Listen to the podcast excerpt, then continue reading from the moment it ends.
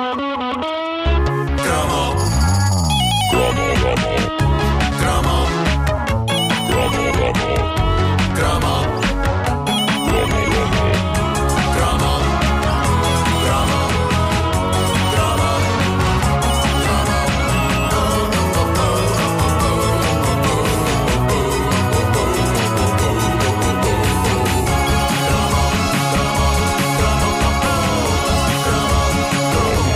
algum tempo que não falamos de iguarias alimentares da era croma. O- ok, al- alimentar talvez seja um exagero, mas havia boas guloseimas e algumas atravessaram os tempos e ainda hoje existem. Mas eu tinha de falar desse clássico eterno e não isento de polémicas que são os conguitos, ah, que apareceram em plenos anos 80 e em 1987 foram comprados pela lendária empresa espanhola de guloseimas La Casa. São La das Casa, coisas. La La Casa, La.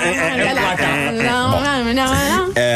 Uh, viram como evitámos o palavrão? Foi, foi, foi, fazendo foi. eh, eh, eh, eh. Bom, uh, são, são das coisas mais viciantes da indústria da guloseima. E na verdade aquilo não podia ser mais simples. Amendoins cobertos um por um de chocolate. Nos meus tempos de juventude eu era pessoa para fazer essa experiência limite, quase ao nível do mascar de seis pastilhas de gorila em simultâneo. Eu abria um daqueles pacotes mais pequenos de conguitos e pumba com os amendoins todos para dentro da boca de uma vez só. Ora isto, quando não gerava sufoco potencialmente letal Sim. devido ao deslize de conguito para o goto, permitia a criação de uma gigantesca bola épica de amendoins e chocolate dentro da boca. Com o guito no goto parece uma música do Bonga. Tenho um conguito no goto! Oh, ah, Eu não sei se alguém partilha desta experiência ou se era só eu que era extremamente maluco. Eu sei que geralmente fazia isto quando estava sozinho em casa. Era uma coisa demasiado dramática ao nível dos efeitos colaterais para fazer em frente de quem quer que fosse, sobretudo porque era impossível conter toda aquela quantidade de amendoins e chocolate dentro da boca sem que a coisa começasse a transbordar. Era horrível. São tempos aos quais eu não quero voltar. São tempos dos quais eu me arrependo. Eu hoje leio entrevistas com artistas que dizem pesarosos que se arrependem das coisas que fizeram com drogas no passado. A mim, se me perguntarem isso, eu responderei: arrependo-me de despejar pacotes inteiros de conguitos de uma vez só para dentro da boca. Aquilo era delicioso, mas de facto, na sua essência, tinha aquele conceito problemático. As saquetas, com aquela mascote. Lembra? Estão, estão a ver Sim, sim, mascote? sim, sim. Sim. Parecia um fantasminha. Castanha. Era um, amendo, um amendoinzinho, não era? É, Era, era assim. Um, era, Era um conguito. Era um, con- era, casta, era, era um senhor castanho, eh, com grossos lábios vermelhos e aquilo não dava margem para dúvidas. O conceito era de que estávamos a comer minúsculos habitantes do Congo. Como se não bastasse essa ideia perturbante, a dada altura, a fábrica começou a imprimir em cada amendoim coberto uma espécie de um pequeno carimbo branco com a cara do conguito. Se dúvidas houvesse, ali estávamos nós a comer pequenos senhores naturais do Congo.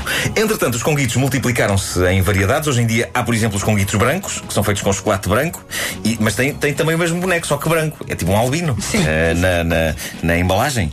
E há essa coisa obscena que é tabletes de chocolate com conguitos incrustados. Querem engordar-nos, caramba. Nunca vi isso. Querem engordar-nos para depois nos fazerem o que nós fazemos a esses pequenos habitantes do Congo. Há tantas guloseimas e tão boas que há uma parte de mim que acredita que alguém, alguém está a engordar-nos a todos para nos comer na época de crise que vivemos. Os conguitos, eh, os conguitos são, no fundo, antepassados dos M&M, de amendoim. Sim, sim. Que apareceram nas nossas vidas pouco tempo depois. Tal como os conguitos, os míticos M&M de amendoim são amendoins cobertos de chocolate. Só que têm uma capinha extra de cor viva. Ou seja, no fundo, os M&M's de amendoim são conguitos que seguiram a carreira de travestis. Se abrirem um- uma embalagem e aproximarem o ouvido do interior, conseguem claramente ouvir isto. Sim,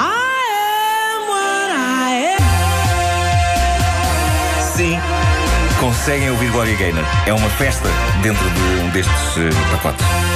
E é interessante a Gloria Gaynor ter de facto uma- um- um- um- muitos seguidores na comunidade gay, porque de facto está lá no nome dela, Gloria Gaynor. Senão ela seria Gloria Glória Etronor. Etronor. Ah, mas mas há, há- há muitas, há muitas marcas que arriscam ao batizarem produtos alimentares com nomes de pessoas de um determinado local. Outra marca mítica da nossa juventude e que teve uns quantos problemas foi a bolacha Filipinos. Os Filipinos, que é Come uma, filipinos e verás. Adoro. ah, é, é uma inocente e saborosa bolacha coberta de chocolate. ah, com É umas, inocente, umas, é. argolinhas, umas argolinhas. A questão está sempre no chocolate. As pessoas que batizam produtos partem do princípio que coisas cobertas de chocolate são como pessoas de escuratez. Mas os filipinos estiveram mesmo no centro de um incidente diplomático tramado em 1999, quando o governo das Filipinas apresentou queixa ao governo espanhol, à Comissão Europeia e à marca das bolachas, a Nabisco, por abuso de identidade racial. Porque estávamos ali a comer habitantes das Filipinas. Imensos.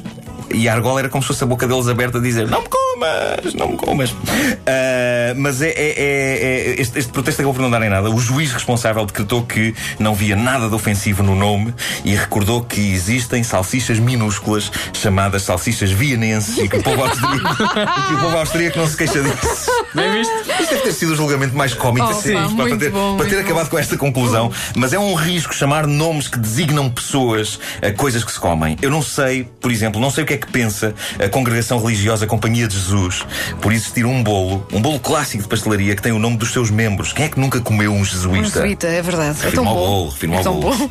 Não, É um- refiro-me ao bolo também. É um abuso. Os jesuítas, eu- eles têm uma obra nobre e humanitária, mas, mas deve haver toda uma corja de golosos que, se ouve falar em jesuítas, em vez de pensarem em Inácio de Loyola, pensa na pastelaria Benar.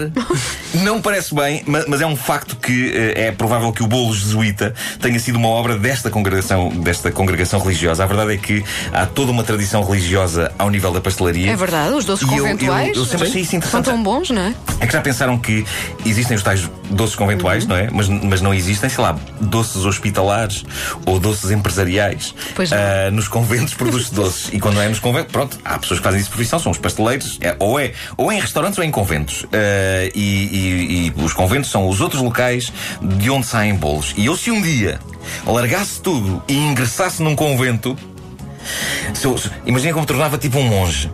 Eu podia dizer que era porque estava farto desta vida de consumismo e materialismo.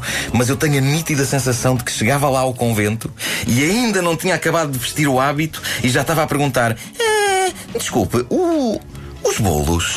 Onde é que. A dispensa. É. Hum? Quando é que fazemos o tocinho do céu? Bem visto. Doces conventuais, na dúvida, Rua Sampaio Pina 26, 1094, 1099, aliás, 044 Lisboa. Lisboa. Está tão bom doces conventuais. São bombas calóricas, é mas, verdade. é- Mas são é tão todos bom. maravilhosos.